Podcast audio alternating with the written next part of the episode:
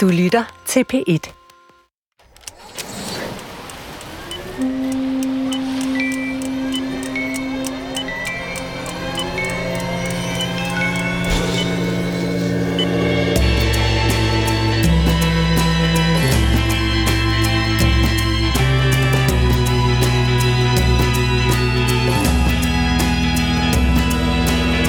Jeg har aldrig været i krig, og jeg trak frinummer, da jeg var til session i militæret. Jeg har været tæt på krigszoner, men aldrig inde i krigszonerne. Men jeg har set soldaterne, når de kom hjem for at tage en pause i krigen. Jeg har set deres triste øjne, men også deres stålsatte øjne. Og jeg tænkte på, at de også lignede stolte håndværkere. Et håndværk, jeg ikke forstod, fordi jeg aldrig har været til stede på deres slagmark men lige meget, hvor mange krigstegnserier, bøger og film, jeg har set og læst, og hvad jeg en vis forstand er kommet tæt på slagmarken, ja, så er jeg aldrig kommet så tæt på denne håndværksmæssige side af krigen, som jeg gjorde, da Kasper Søgaard kom med den radiofortælling, vi nu skal høre. Gennemtjekket og gennemhullet har jeg kaldt den, og den handler om en helt speciel dansk soldat, som vi her bare vil kalde Jakob, og som vi nu skal til Helmand-provinsen i Afghanistan sammen med God lytning, siger Torben Brandt, og hold nu godt fast.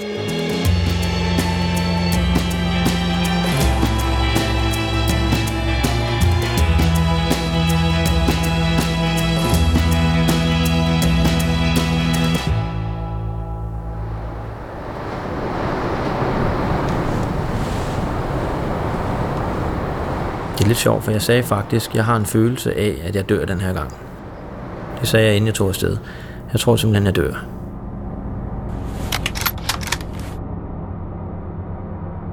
Det griner folk jo lidt af, fordi det, det kan man jo ikke have. Men det havde jeg virkelig. Jeg har også pakket alle mine tasker på, på forhånd og gjort klar og sagt, at når vi rammer en mine og brækker ryggen, eller hvad der nu sker, så står det hele pakket, så I ikke skal belemme os med det og det. Jeg ringede også hjem til min øh, hustru og sagde til hende, at jeg har simpelthen fornemmelse af, at det her det går, går galt.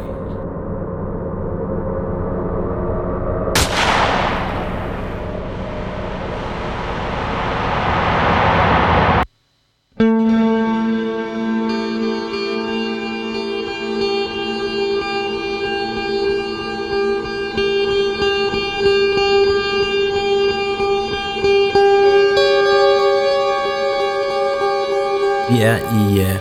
Helmand-provinsen, det vi kalder Green Zone i øh, Helmand.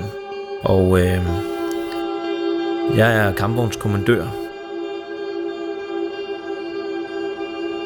Der er menneskeliv og landsbyer, beboelser og øh, masser af landbrug og masser af tæt bevoksning. Det er i det område, at vi har haft de fleste kampe, for det er det område, at Taliban har været bedst øh, forskanset. Og de kan også bruge øh, befolkningen dernede som beskyttelse, eller som levende skjold. Området overdraget til øh, de engelske tropper, og englænderne ryger i kamp derude. Vi får en ordre om, at vi skal blive, blive holdende. Vi bliver holdende og venter på, at kampen er overstået. Så skal jeg gå i stillingen. Og øh, det stiller jeg lige lidt spørgsmål til, fordi ja, der har lige været kamp i området. Jeg skal holde det alene så kan jeg så høre en øh, mærkelig lyd fra mit bælte. Lavfødder er der nogen, der kalder det. Og øh, den er jeg nødt til at gå ned og kigge på. Jeg har virkelig en følelse af, at det, det er nu, det går galt.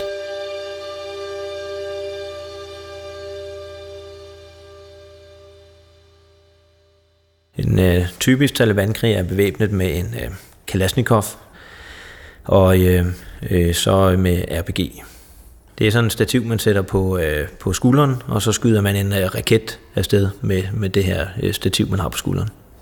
Man kunne have fornemmelsen af, at tit så står der en talibankrig og kigger på dig, men du kan egentlig ikke se, om det er en lokal bonde, eller om det er en talibanmand, så det må man finde sig i at acceptere. Øh, selvom man godt kunne have en kraftig mavefornemmelse af, at det er altså en Taliban-kriger, som bare holder øje med dig, og måske så står hans riffel lige gennem bag træet, han står lige opad jeg, jeg har faktisk ikke lyst til at sende min hjælper på jorden for at kigge efter det, fordi... Og jeg burde måske have sendt ham på jorden, men det er også min gode ven, og så gør jeg det simpelthen selv. Hvis noget skal gå galt, så vil jeg hellere have, at det rammer mig, end det rammer dem. det er jo på en eller anden måde blevet min familie igennem mange år, den her kampvognsbesætning. Lige inden jeg går på, øh, på jorden, så ser jeg to mand klokken 4 for kampvognen cirka. Der er to mand, der kravler på ja, et sted mellem 200 og 300 meter. Det er lige op af en grøn lund på kanten til den grønne zone. Normaltvis, hvis der er et angreb undervejs, så ved lokalbefolkningen det, og så gemmer de sig. Her der gik lokalbefolkningen stadigvæk ude i øh, markerne og arbejdede. Så vi blev enige om, at jeg har nok bare set forkert. Så jeg går på, øh, på jorden og konstaterer, nede på jorden i højre side af kampvognen har vores øh, trækwire, den har løsnet sig. Den wire, vi bruger til at trække øh, de andre kampvogne fri, hvis de sidder fast, den sidder og banker ind mod bæltet. Så den øh, spænder jeg lige op igen, og så kan jeg se, at øh, den ene connector på bæltet er ved at løsne sig, og en connector, det er det, der holder bælteledene sammen. Og mens jeg står og hammer, så får jeg sådan, jeg får en følelse af, at nogen kigger på mig. Det kan også være, at jeg ser ud af øjenkrogen. Der er i hvert fald noget, der gør, at jeg lige retter mig op og kigger over, over venstre skulder. Og i det, jeg gør det, så kan jeg se på cirka 250 meter sidder to mand. Og den ene sidder knælende med den her RPG, som er sådan en, en, en raketkaster.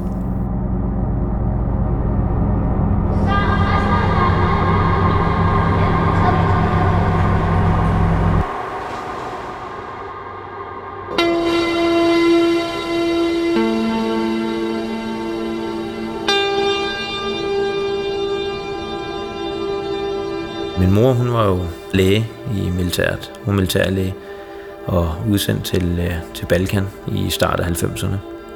Og var ikke særlig meget hjemme. Øh, og hun tog nok også lidt, lidt ja, hun tog nok meget skade. Jeg husker som, at hun, hun, var, hun aldrig blev sig selv, efter hun kom hjem. Og min, øh, min far, han var travlt med, med hans arbejde. Øh, min far har altid forsøgt at være en, en god far. Det har han. Han har også et, et, et godt hjerte, men øh, jeg tror ikke, han er ikke... han har, ikke, han har ikke været så meget inde i det her med madpakke. Husk, når han laver madpakker, så er det sådan en, en rugbrød med et par stykker op, forskellige pålæg på. Øh, altså, det kan jeg huske helt tilbage fra børnehaven af. Jeg blev sendt i børnehave med 10 spejepølsmad og skåret i kvarte. Det ligner sådan en agurk, der var pakket ind i stanolpapir. Så jeg sad og delte spejepølsmad ud til alle de andre, og så kom de med nogle andre mader til mig. Jeg blev også sendt sendt hjem igen et par gange, fordi jeg blev sendt i børnehave med nattøj på. Grinte de også lidt af. Øh, og det samme i, øh, i, i, altså i skolen. Jeg, jeg husker ikke min barndom som, at, jeg, at der var nogen, der sådan fortalte mig, hvordan jeg skulle være. Øh, hvordan jeg skulle pakke min taske, eller tage tøj på. Det, det, altså de, øh, de har været der. Min far han har været der. Ikke? Det, det har han. Han har selvfølgelig arbejdet meget og læst mange bøger. Og, øh, haft, haft, haft sine ting at gå op i, men, øh, men ellers så husker jeg det primært som, som at, at, øh, at vi ligesom selv har skulle finde ud af øh, vores grænser og rammer. Vi måtte, øh, vi må klare os selv.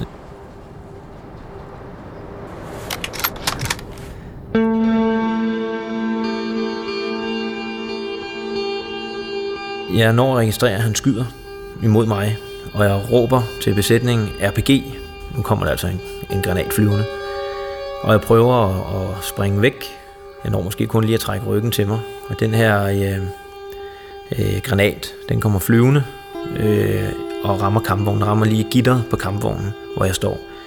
Og øh, jeg har faktisk øh, brandmærker hen over min fragmentationsvest, så tæt er den på mig. Og jeg bliver kastet væk derfra. Øh, jeg bliver kastet mellem 10 og 20 meter væk. Øh, får lidt fragmenter i kroppen. Min fragtvest har selvfølgelig de fleste fragmenter, men jeg har, en, jeg har, jeg får en del op i venstre skulder. Og jeg, kan, jeg, jeg mister også bevidstheden i, det kan være alt fra et par sekunder til, til et minut. Det, det er svært for mig at sige, fordi jeg er jo alene på jorden, og min besætning er også lidt i tvivl om, hvor lang tid jeg er, er bevidstløs. Det er ligesom om jeg sidder i en, en osteklokke, og øh, verden, verden den virker meget, meget fjern og lidt forvirret, og jeg, jeg sætter mig lige op. Og jeg sætter mig op, så får jeg et skud i højre skulder. Og da jeg får det skud i skulderen, så er det ligesom om, at jeg faktisk kommer til mig selv igen helt. Og jeg tænker, pis os ikke en gang til.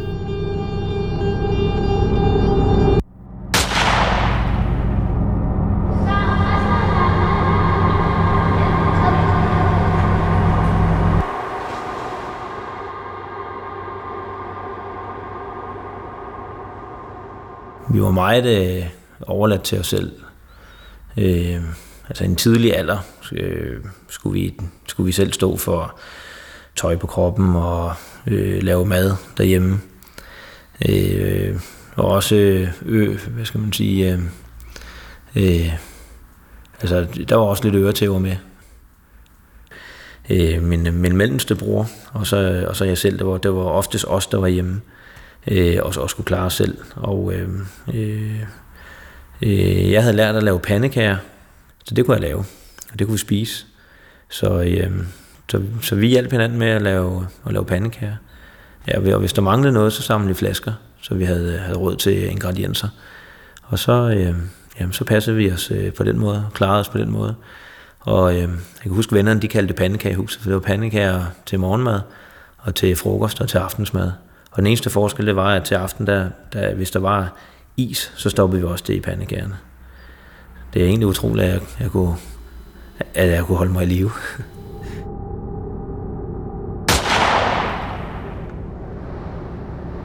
Og så øh, øh, smider jeg mig ned igen, kravler på jorden, prøver at kravle ind under kampvognen. Ham nummer to mand, der sad siden af RPG-skytten, han er åbenbart en snigskyt. Han sidder med en øh, russisk Dragunov-riffel, som er en forholdsvis stor kaliber. Og øh, han skyder efter mig flere gange.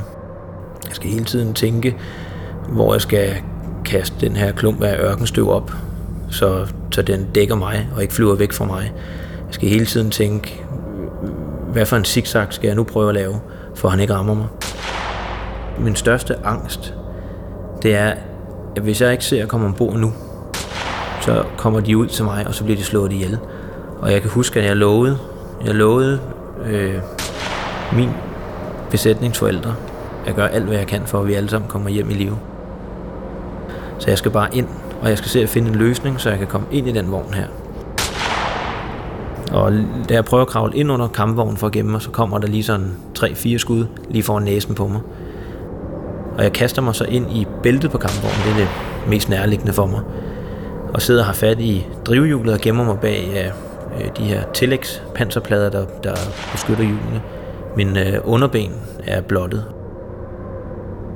Og snigeskytten han bliver ved med at prøve at skyde efter mig. Han skyder sådan en skud hver, hver 3-4 sekund. Det, det er klart for mig, at han prøver at skyde efter min, min ben, som han kan se. Der er meget fladt i ørkenen, så han har en direkte skudlinje på mig. Jeg sidder og har fat derinde i, i drivhjulet og råber op til øh, besætningen. Jeg er okay. Vi er ramt af en RPG. I skal ikke komme ud til mig. Der er en snigskyt klokken 4 for kampvognen. I skal blive inde. I skal ikke starte motoren. Så sker der en misforståelse, så de kommer til at starte motoren. Så tænker jeg, pis. Hvis de begynder at køre nu, så bliver jeg knust af 70 tons panser.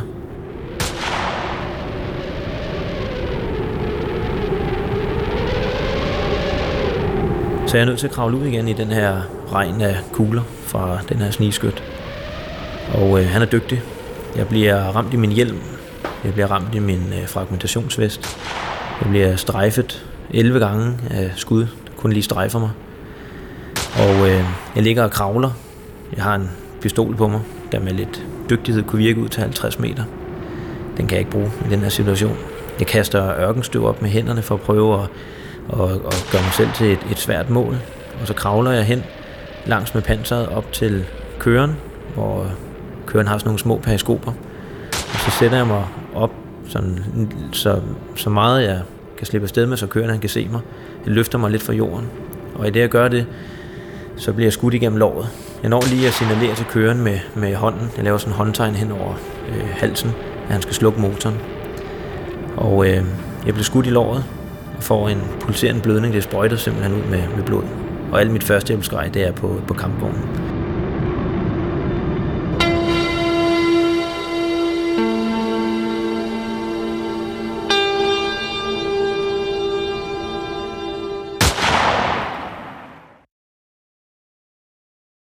Min, min ældste bror, han havde, øh, han, han havde nok lidt en, en, øh, en brist, hvor at, øh, der, jeg fik mange øretæver af ham.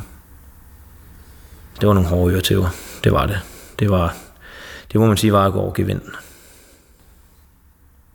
Han har jo været, væsentligt større end, end mig. Og jeg har også som regel godt vidst, nu tabte jeg kampen, nu gælder det om at, at bare øh, give op, fordi så er det hurtigt overstået. Det, har, det har jeg også godt været bevidst om. Jeg prøvede altid at gøre modstand.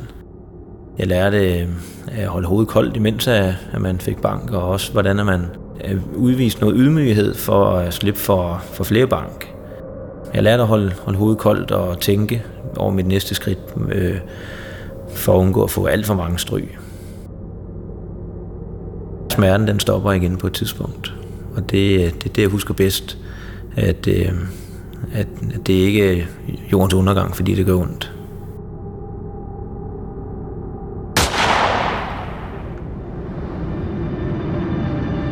Skytten råber, er der nogen, der skyder? Ja, på det tidspunkt er de ikke opdaget endnu på grund af larm fra kampvogns motor, at jeg bliver beskudt. Og hjælperen han råber så, ja, det er Jakob, der bliver beskudt, han bløder. Og så råber jeg til dem, I skal skyde røg. Den giver mig en lille smule øh, sløring. Så skuddene fra snigskytten ligger ikke længere lige op og ned af mig. De, de ligger sådan 1-2 meter fremme nu. Og øh, røgen begynder også at forsvinde, og skuddene kommer tættere på mig. Og øh, jeg kan også mærke den her pulserende blødning i benet. Jeg har ikke meget lang tid tilbage, så er jeg løbet tør for, for blod. Så øh, jeg tænker faktisk om min bedste chance, det er at angribe fjenden. Øh, så jeg kan komme tættere på med min pistol, eller om jeg skal tage chancen og, og kravle op på, på kampvognsgitter og se om jeg kan nå op, inden han får, får mig ramt dødeligt. Kampvognen den er 3 meter høj. Vi har ikke noget dækning. Jeg er et utroligt let mål. Jeg var også langsom, fordi jeg er såret. Jeg skudt i min øh, skulder, højre skulder, og jeg skudt igennem venstre lår. Så hvis jeg prøver at kravle op på kampvognen, så er jeg, så, så er jeg direkte mål for snigskytten. Det ville være det nemmeste i verden for ham at skyde mig. Så det er lidt en chance, jeg tager, men jeg vurderer også, at det er min eneste chance, det er min bedste chance. Jeg holder pistolen i 45 grader og skyder min 8 mm skud af, og håber på, at skuddene de vil ryge nogenlunde ud mod fjenden, måske skræmme ham, så, så det giver mig måske 1-2 sekunder forspring smider min pistol op på kampvognen imellem lugerne. Så springer jeg op på gitteret.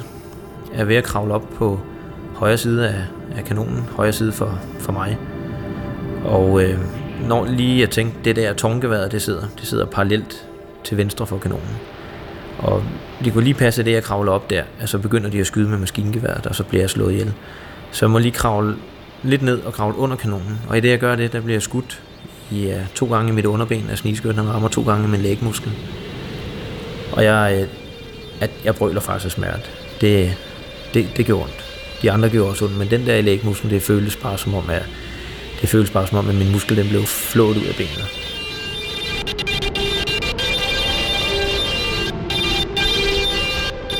En ting var at blive skudt i skulderen, det føles som en kraftig vaccination. Og at blive skudt i låret, ja, det, det gjorde ondt. Det gjorde det, men da jeg blev skudt to gange i lægmusklen, det var modbydeligt.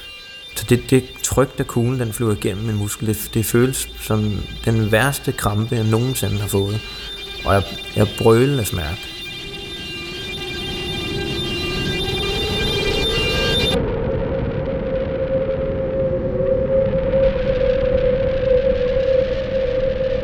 Det var nogle hårde øretæver. Og øh, altså, jeg husker, da han var lige omkring 18 år, og jeg så har været 9 år, der blev han bedt om at flytte ud, fordi der, der blev det simpelthen for voldsomt. Det, det, det tog overhånd. Øh, og vi var på skadestue, og øh, mine forældre, de, øh, de valgte, specielt min far, han valgte at sige, nu, nu er det nok. Øh, de, de, de endte med at blive anbefalet af kommunen, at han ikke skulle meldes til politiet. Så de, de sørgede simpelthen for, at han fik et øh, kollegeværelse og kom væk hjemmefra. Og, og så stoppede det.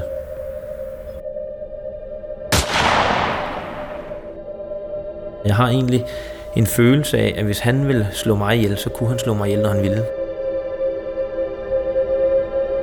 Han gik bevidst efter at sove mig og holde mig nede på jorden. Han kan se, at vi er alene, og han ved jo godt, hvis han bliver ved med at sove mig, så på et eller andet tidspunkt, så vil kampvognsbesætningen forsøge at hente mig. Så hans mål er at blive ved med at holde mig nede og sove mig, fordi så til sidst så kommer de ud for at hente mig, og så kan han slå dem ihjel en efter en, og så har han erobret en kampvogn.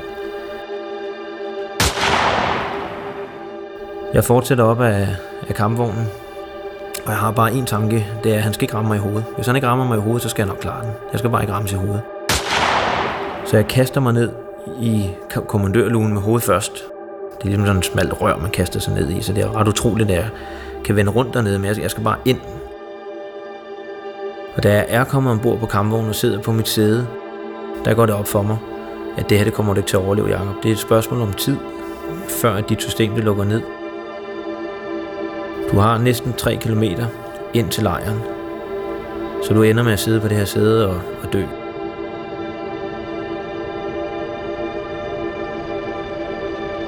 Og jeg tænker også, Nå ja, men skulle det være i dag, så er det ikke det værste sted at dø på, på den vogn, jeg elsker, og sammen med de personer, som er min, min familie, min kampvognsbesætning.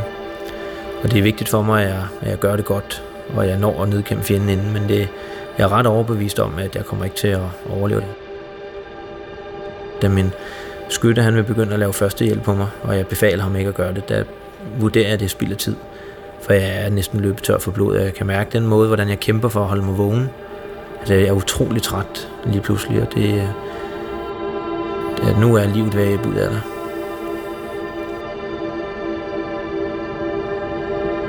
Jeg kan se fjenden, jeg kan se de to mænd igennem øh, optikken. Den ene han havde helt sort, og den anden var sådan lidt, lidt øh, olivengrøn til det sorte. Sådan meget, meget mørk olivengrøn tøj. Ham der var snigskyt, han havde en hat på. Sådan en lille, ja, sådan en lille, lille, øh, lille sort hat havde han på. Jeg kan, jeg kan se dem i ansigtet. For råbt over til, til hjælperen, omladet til kanister. Fjenden er på en, på en afstand, der er helt ideelt til kanister, som er en kæmpe stor havlepatron. Øh, fjenden gemmer sig også op af et øh, hus, hvor der er kvinder og børn inde i, og jeg er bange for, hvis vi skyder den ammunitionstype, vi har lært med, som er en heat, som er en, en høj eksplosiv ammunition, at den måske vil springe øh, huset i luften. Så derfor råber jeg omlad til kanister. Jeg sætter tårnet op i højeste drifttrin og lægger mit eget observationsmodul over på fjenden. Og jeg trykker på måleoverførsel, så kanonen peger direkte på fjenden. Giver en skudkommando til skytten. 501 TS ned. Mand skyd.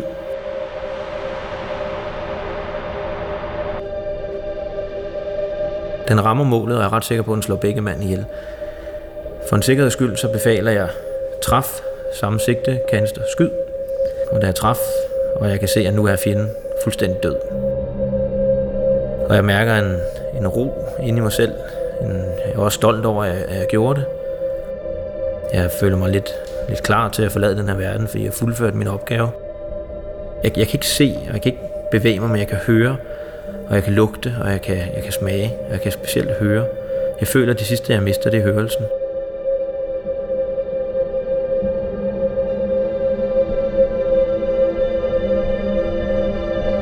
Og jeg ryger også ind og ud af, af bevidsthed og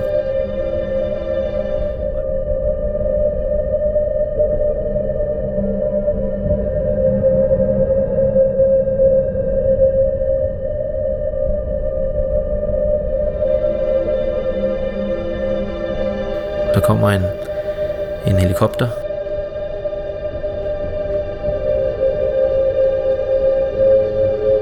Jeg vågner op inden på felthospitalet i Camp og taler med den læge, der har opereret mig.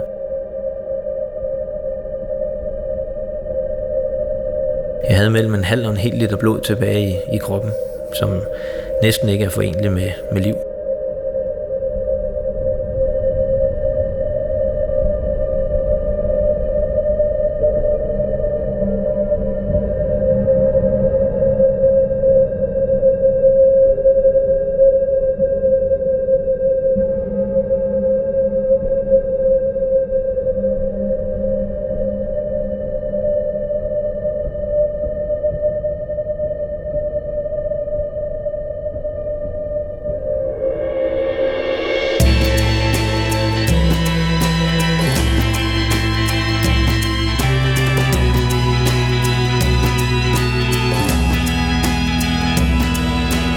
Ja, gudskelov overlevede Jakob mirakuløst. Og på den måde blev det så muligt for os at høre denne historie om at blive gennemhullet af kugler fra mandens egen mund. Og mens Jakob blev fløjet ind til et hospital, skulle det vise sig, at den nu afdøde sniskøte var Helmand provinsens dygtigste med over 60 vestlige soldater på samvittigheden. Og hvad så med Jakobs familie? Jo, han ser den indimellem, undtagen storebroren, som han ingen kontakt har med mere.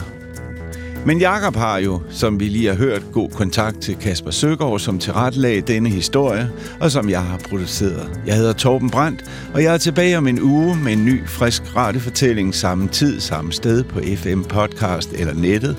Har du selv en god radiofortælling, eller kender du nogen, der har en, så tøv ikke med at skrive til os på radiofortællinger hvor ædet staves A-E.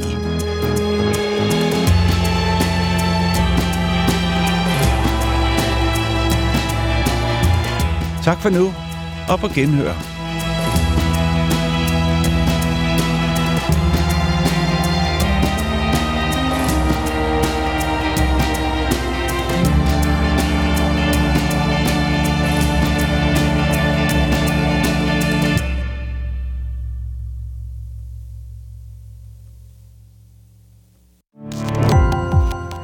Gå på opdagelse i alle DR's podcast og radioprogrammer. I appen DR Lyd.